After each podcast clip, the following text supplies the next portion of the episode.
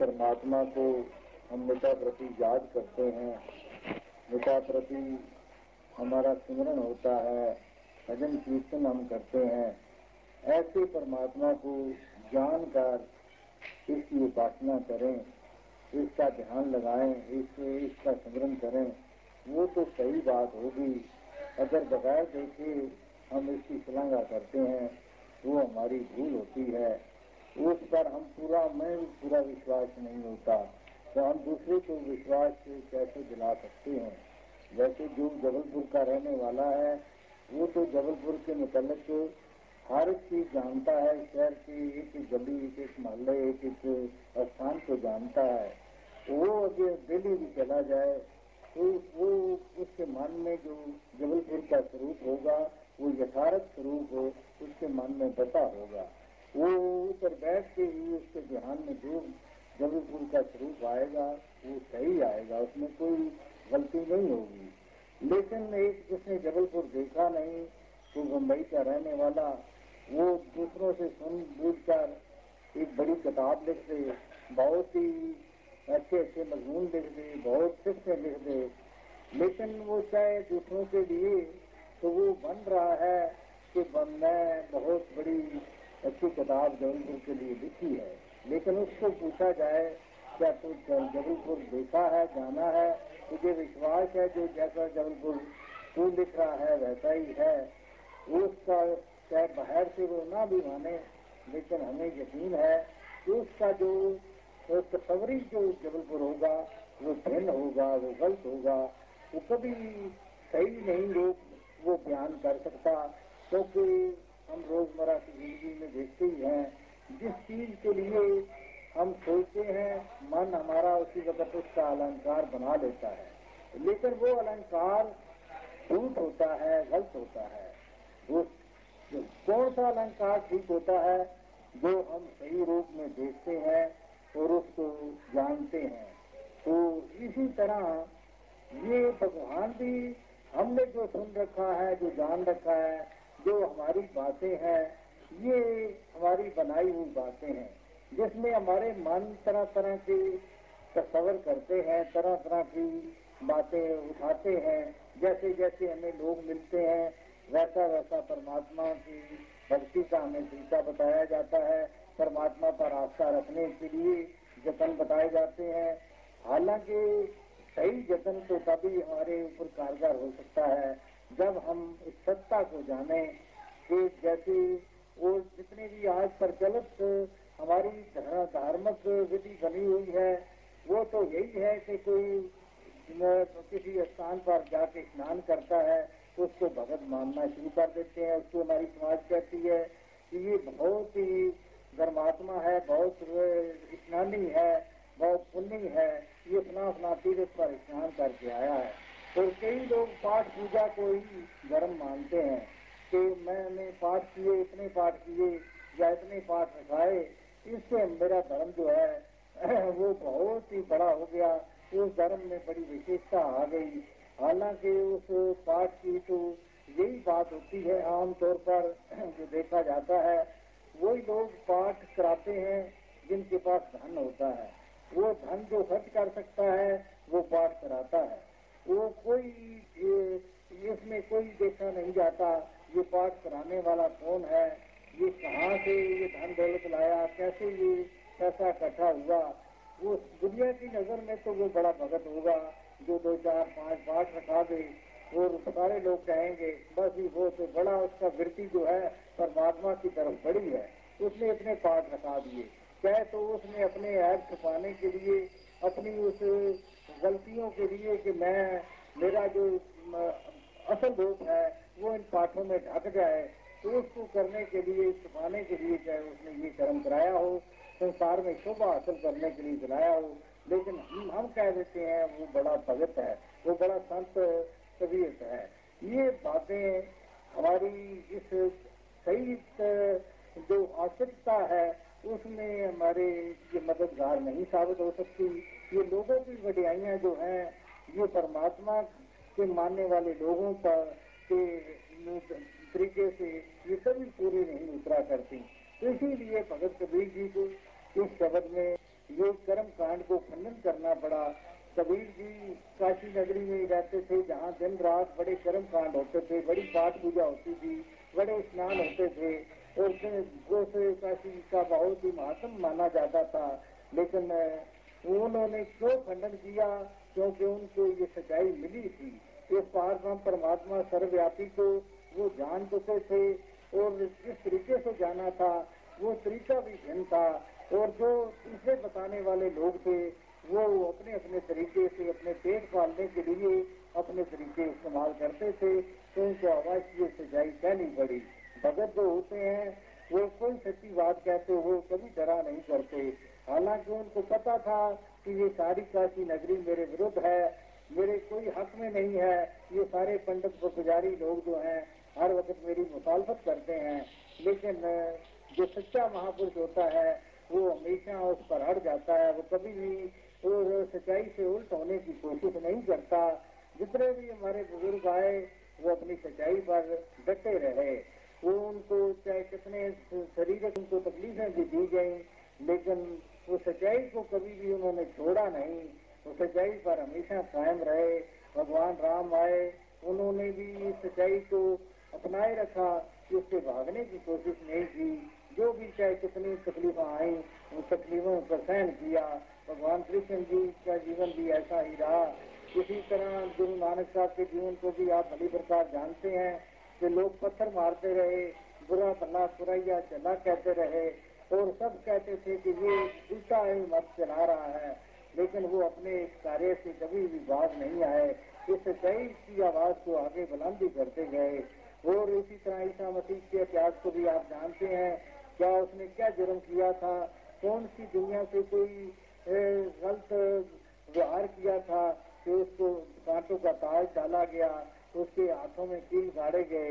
तो ये सब बातें सहन करते हुए जो सच्चे लोग होते हैं, वो आगे बढ़ते जाते हैं। उनको कभी भी इस बात की चिंता नहीं होती कि लोग मेरी निंदा करेंगे तो मेरा कुछ घट जाएगा, मेरी स्तुत करेंगे तो मेरा बढ़ जाएगा। इन्हीं भावना से ऊपर उठे होते हैं। अंदर तो हमारे मैल भरी हुई है अभिमान भरा हुआ है। हम इसी अभिमान में डूबे पड़े हुए हैं और बाहर तीर्थ पर स्नान करके हम अपने आप को पाप पवित्र करना चाहते हैं। तो इससे कभी भी वैकुंठ में कोई जा नहीं सकता, कोई पवित्र नहीं हो सकता अपवित्र का अपवित्र ही रहता है। तो ये हमारे शरीर को धोने के लिए तो ये कारामद हो सकते हैं।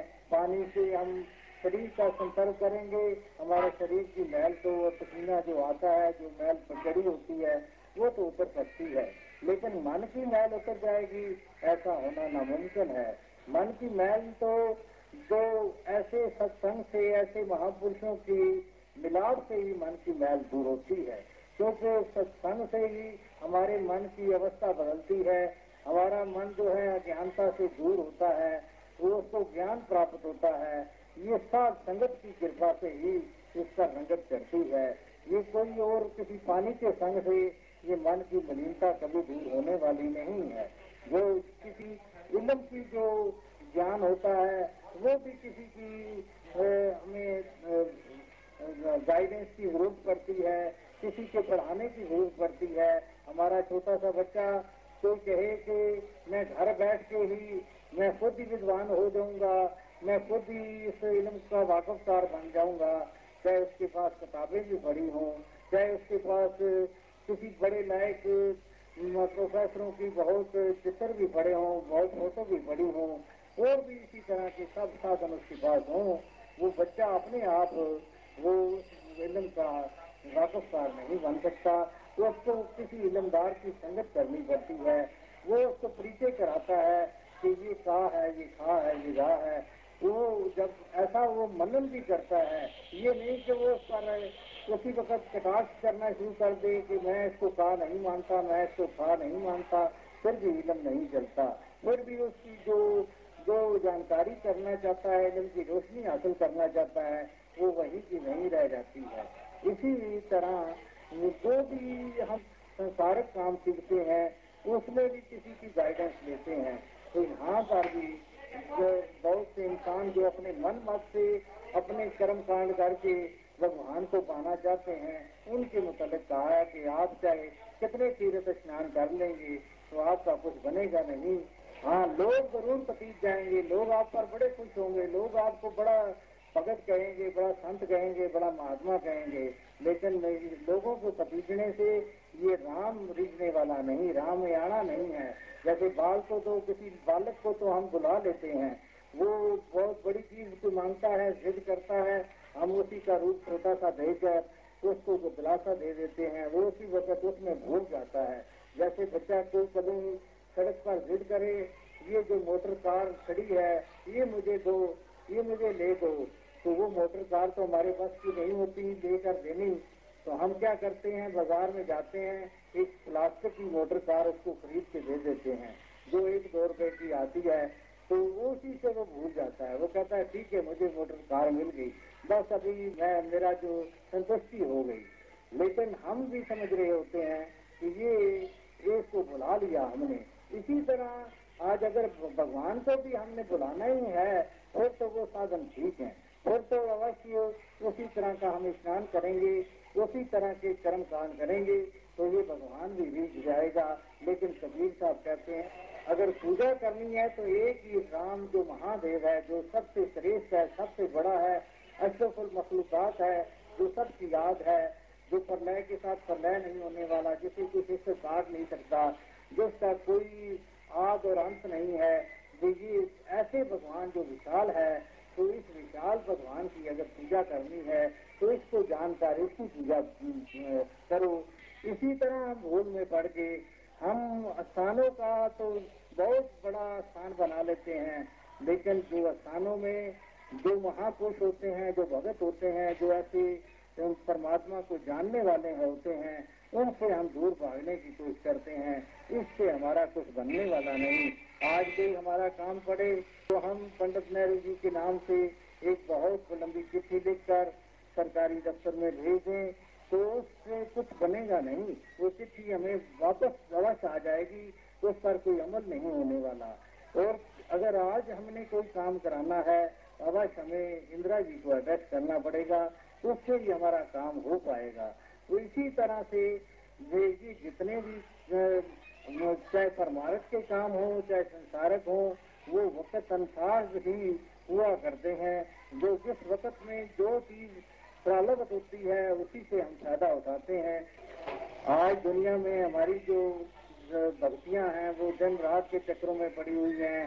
वेद और शास्त्रों को ही हम भगवान का घर मानते हैं। तो ये कहते हैं कि ये सब चीज़ों में, ये वेद ग्रंथों में इसका अवश्य हवाला है। ये ये वेद ग्रंथों में इसकी प्रशंसा है, इसकी सिफतें बताई गई हैं। इसका जो भी स्वरूप है, उसको बयान किया गया है। लेकिन हम ये समझ लें कि वेद ग्रंथ ही भगवान है तो ये हमारी भूल है। जैसे पेट होता है तो उसका वही खाता भी होता है। उस वही खाते से उसका बहुत काम चलता है। वही खाते बगैर वो उसका हिसाब किताब रह नहीं सकता और उसको बड़ा संभाल के भी रखता है। लेकिन रुपया और वही खाता दो चीज़ें हैं।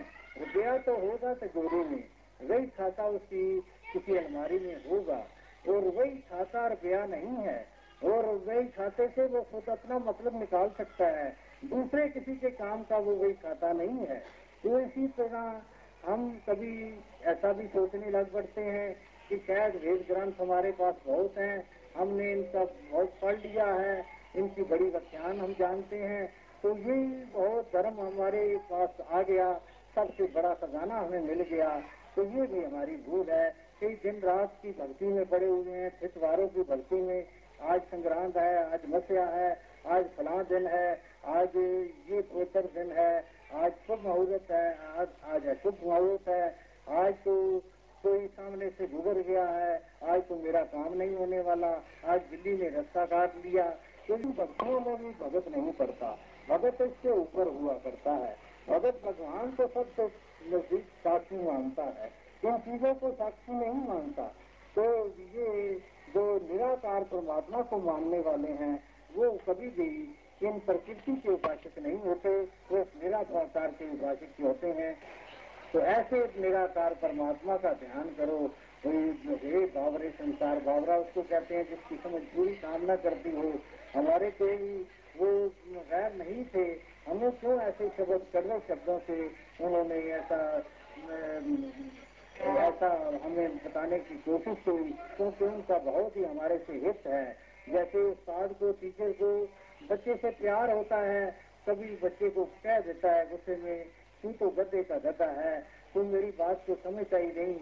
कभी कुछ ऐसे अलंकारों से उसको संबोधित करता है। हालाँकि उसके मन में कभी ऐसी भावना नहीं होती कि उसको कोई बुरा भला कहा जाए। लेकिन उसको, उसके अंदर वो विद्या भरने के लिए उसको ऐसे शब्द भी इस्तेमाल करने पड़ते हैं। इसी तरीके से ये कबीर आप कह रहे हैं ये भावरे संसार, तू ऐसे पार परमात्मा को के चरणों में आ, ऐसे परमात्मा को जान, जिससे तेरा उधार हो सके।